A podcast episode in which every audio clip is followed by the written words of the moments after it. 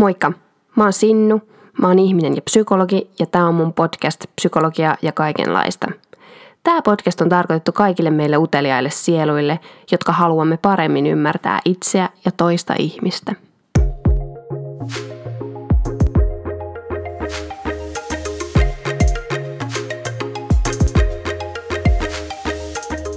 Tervetuloa uuden jakson pariin. Tänään mä puhun liikunnan psykologiasta.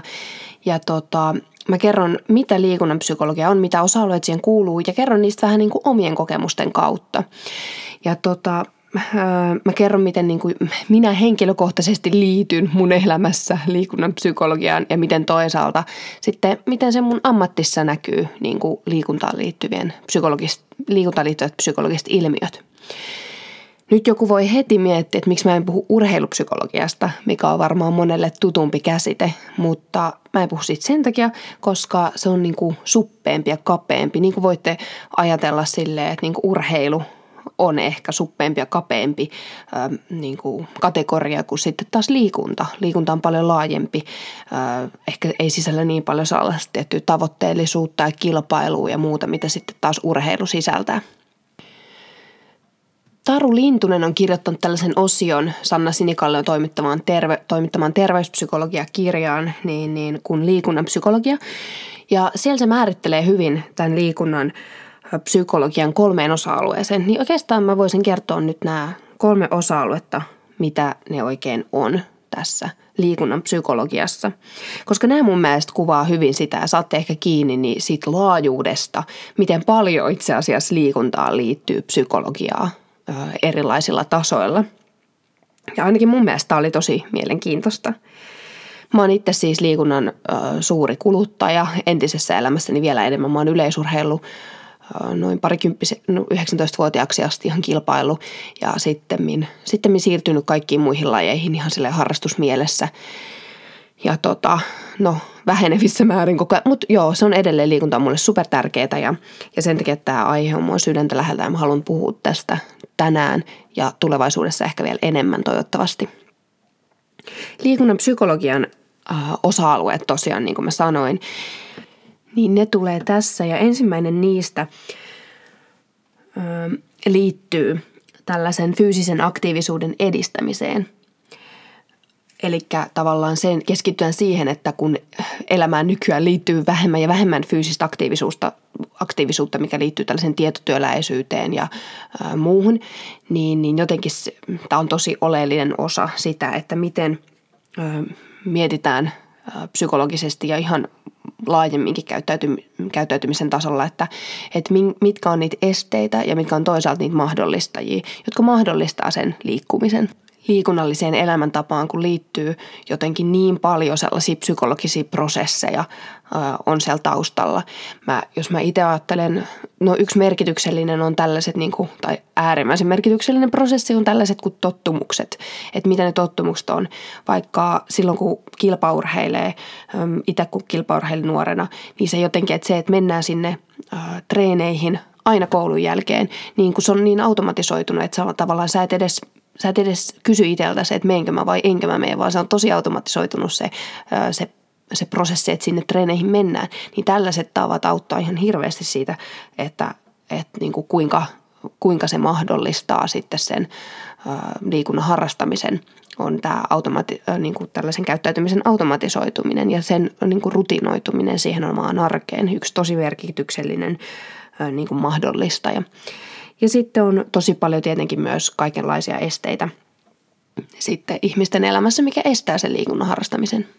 Nämä on itse asiassa monesti myös ihmisten kanssa ö, psykologien työskentelyssä tosi keskeisiä kysymyksiä ja keskeisiä, keskeisiä aiheita, mitä käsitellään. Justiin nämä niin kuin liikkumattomuuden tai yliliikkumisen taustalla, niin käsitellään paljon näitä esteitä ja mahdollistajia.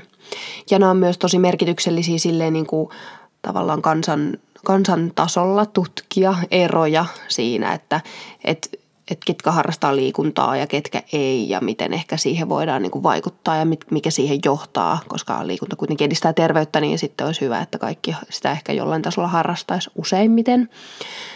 Öö, joo, no mutta tämä on niin kuin se ensimmäinen, ensimmäinen puoli, mikä tässä tässä liikunnan ja psykologian kentässä on jotenkin tosi oleellinen, että tämä niin kuin liikunnan, liikuntakäyttäytymisen niin kuin lisääminen tai vähentäminen. Useimmiten toki se tarkoittaa niin kuin vaikka tällaisella kansallisella interventiotasoilla tai omalla vastaanotolla sitä, että miten pystytään lisäämään sitä liikuntaa niillä, jotka liikkuu vähemmän tai jotka ei päivän aikana liiku töissä tai muuta vastaavaa. Joo, se oli tosiaan ensimmäinen taso. Ja sitten toinen taso taas liittyy siihen, että mikä merkitys liikunnalla on psyykkiselle hyvinvoinnille. Ja tätä niin kuin tutkitaan enemmän ja enemmän. Ja tämä liittyy aika moni, itse asiassa tosi monipuolisesti erilaisiin ilmiöihin mielen tasolla ja, ja niistä saadaan enemmän ja enemmän ö, niin kuin tietoa. Yksilöt antaa hirveästi kaiken maailman merkityksiä sille liikunnalle, että miten se omaan psyykkiseen hyvinvointiin vaikuttaa. Mulla esimerkiksi liikunta vaikuttaa sille, että mä pystyn tehdä jotain, kun mä keskityn johonkin liikuntaharrastukseen, mieluusti johonkin taitolajiin, niin sitten, sitten mä pystyn keskittyä siihen ihan satasella ja mä uppoudun siihen niin paljon, että se on tosi rentouttava tila mulle, vähän sellainen niin kuin flow-tilamainen tila, kun mä keskityn johonkin liikuntasuoritukseen.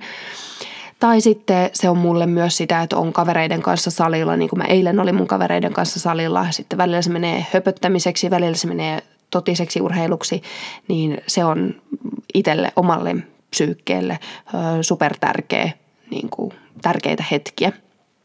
Mutta sitä on toki tutkittu ihan niin kuin liikunnan vaikutuksia kognitioon tai mielenterveyteen ja tällaista, mutta ei kuitenkaan ihan hirveän paljon käsittääkseni ole, on niistä niin kuin superluotettavaa tutkimustulosta, miten ne vaikuttaa. Mutta, mutta tosiaan tähän osa-alueeseen, tähän niin kuin liikunta ja psyykkinen hyvinvointi, niin tähän vaikuttaa myös se, että, että tota, tai tähän sisältyy tavallaan kaikki tällaiset niin kuin, itsearvostus, itsetunto, tunteet, stressi, stressin säätely, kaikki tällainen liittyy tähän myös. Ja sitten toisaalta myös, niin kuin, toisaalta myös loukkaantumisten yhteys niin kuin hyvinvointiin ja liikuntaan ja tai sitten tällaiset erilaiset miten se sanotaan, sivuoireet, syömishäiriökäyttäytymiset.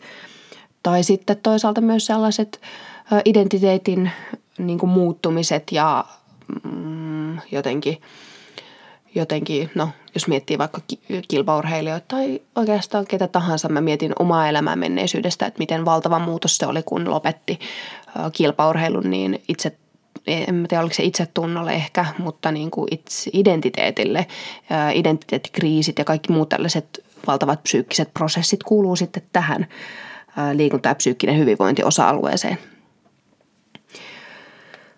Okei, eli ensimmäinen oli liikunta, tavallaan se liikunnan aloitus ja ylläpito oli se niin kuin ensimmäinen osa-alue, toinen osa-alue oli tämä liikunta- ja psyykkinen hyvinvointi ja kolmas osa-alue on sitten tämä tuttu ja tunnettu urheilupsykologia. No en mä tiedä, onko urheilupsykologia nyt niin supertunnettua, mutta ää, joka tapauksessa. Urheilupsykologia sitten on enemmänkin tällainen niin kuin nimenomaan niille urheilijoille tarkoitettua ää, psykologisen ymmärryksen ja tiedon ymmärtämistä, ää, hyödyntämistä siis. Ja toisaalta ää, se tarkoittaa sitten ehkä sitä, että jotenkin huomioidaan se urheilijan kokonaisvaltainen hyvinvointi ja myös se psyykkinen hyvinvointi siinä, niin kuin, siinä elämässä ja siinä tekemisessä, tavallaan sen työn tekemisessä, kun se työ on urheilu, että huomioidaan se, että miten se vaikuttaa siihen kokonaisvaltaiseen hyvinvointiin, se oma val- valittu ura. Ja sitten jeesitään siinä monipuolisesti. Ja sitten toisaalta äh, urheilupsykologiassa voidaan myös auttaa maksimaalisiin suorituksiin sillä äh, niin kuin psykologisilla keinoilla – vaikka mulla tulee mieleen ainakin jotain niin kuin stressinhallintakeinot, mielikuvaharjoitteluiden opetteleminen, öö, tavoitteen asettelun opetteleminen tai sitten tietoisen läsnäolon taitojen opetteleminen. Nämä voi olla hyödyllisiä urheilijalle ja silloin ja siinä tilanteessa, kun pyritään niihin huippusuorituksiin ja pyritään siihen, että ihminen on parhaimmillaan tietyissä tilanteissa – Mä itse vaikka mietin, että varmasti olisin hyötynyt. Mä en tietoisesti mitään silloin kurheilin ja harrastanut mitään niin kuin stressinhallinta keinoja varsinaisesti. Toki siinä sitten niin kuin oppii. Se tekeminen itsessään opettaa jo väkisinkin sitä, että kun on tosi stressaava ja jännittävä kilpailutilanne vaikka, niin sitten oppii hallitsemaan niitä omia tunteitaan jollain keinoilla ja oppii niin kuin sietämään sitä jännitystä ja selviämään niistä tilanteista ja muuta.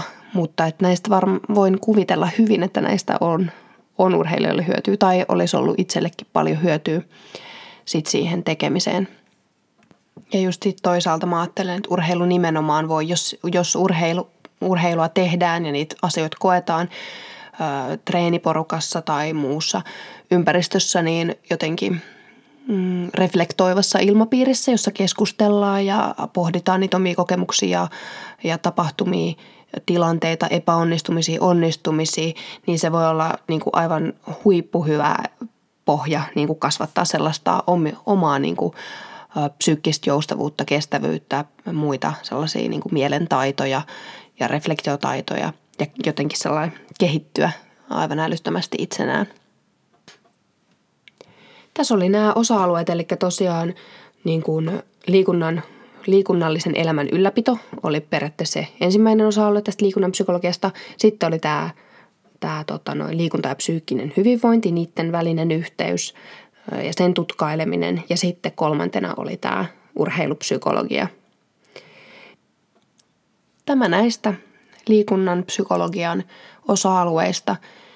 Toivottavasti saitte jotain irti ja jotain uutta ajateltavaa ja ainakin jotenkin tämä niin kuin, niin, urheil, liikunnan ja psykologian välinen yhteys ja sen laajuus jotenkin niin kuin ehkä avautua, että se ei ole vaan sitä pelkästään urheilupsykologiaa, vaikka se on super tärkeää, mutta psykologia liittyy ihan tällaisten meikäläisten tavan tallaa ja liikkujien tai sitten liikkumatta jättäjien niin, niin, niin arkeen tavalla tai toisella ehkä, ehkä sitten – mitäs muuta. Ja jos unohdin, jos mä unohdin teidän mielestä jonkun tärkeän osa-alueen, mikä liittyy liikkumiseen ja psykologiaan, niin kertokaa mulle ihmeessä.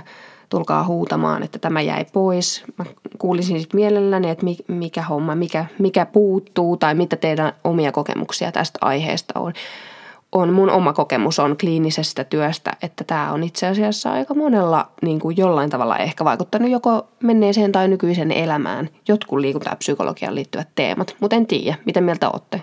Ootko sä se, jolle, jolle ei ole vaikuttanut millään tavalla tai ei ollut tärkeää liikunta ylipäätään? Niin, niin. mutta sekään ei vielä tarkoita sitä, että liikunnan psykologia ei liittyisi mitenkään omaan elämään. No joo, aivan sama. Oli miten oli, tällaisia ajatuksia tällä kertaa. Mua voi seurata ja mulle voi laittaa kommenttiin miel- mieluusti tästä jaksosta Instagramissa, että Sinnusofia on mun profiili siellä, niin tulkaa seuraamaan ja laittakaa viestiä ja kuunnelkaa ensi viikolla uusi jakso, joka liittyy itse asiassa täydellisesti tähän aiheeseen, koska mulla on tulossa vieraaksi – Satu Pihlaa, joka on kirjoittanut kirjan itsensä johtamisesta, sellainen kuin aikaansaamisen taikaa ja itsensä motivoinnista. Ja nyt mulla tippuu täällä mun omat kirjat, mutta tota noin, öö, niin Satu Pihlaaja on tulossa mun luo ja puhutaan just tästä aiheesta, joka on itse asiassa tosi tärkeä myös tässä yhdessä osa-alueessa, tätä liikunnan psykologiaa, nimittäin, nimittäin toi niin kuin, liikkumisen esteet ja esteet ja mahdollistajat, niin, niin siinä on merkityksellistä nimenomaan myös tämä itsesäätelytaidot ja suunnittelu ja itsensä johtaminen ja tavoitteiden asettaminen ja kaikki tämä, niin ehkä me päästään tähänkin aiheeseen vähän tai siis päästään nimenomaan tähän aiheeseen, mutta katsotaan viitataanko liikuntaan mitenkään siinä, koska se on sitten vähän laajempi osa-alue tätä itsensä säätelyä ja itsensä johtamista. Eli itsensä johtamisesta siis ensi viikolla, joten nähdään silloin, palataan. Morjes!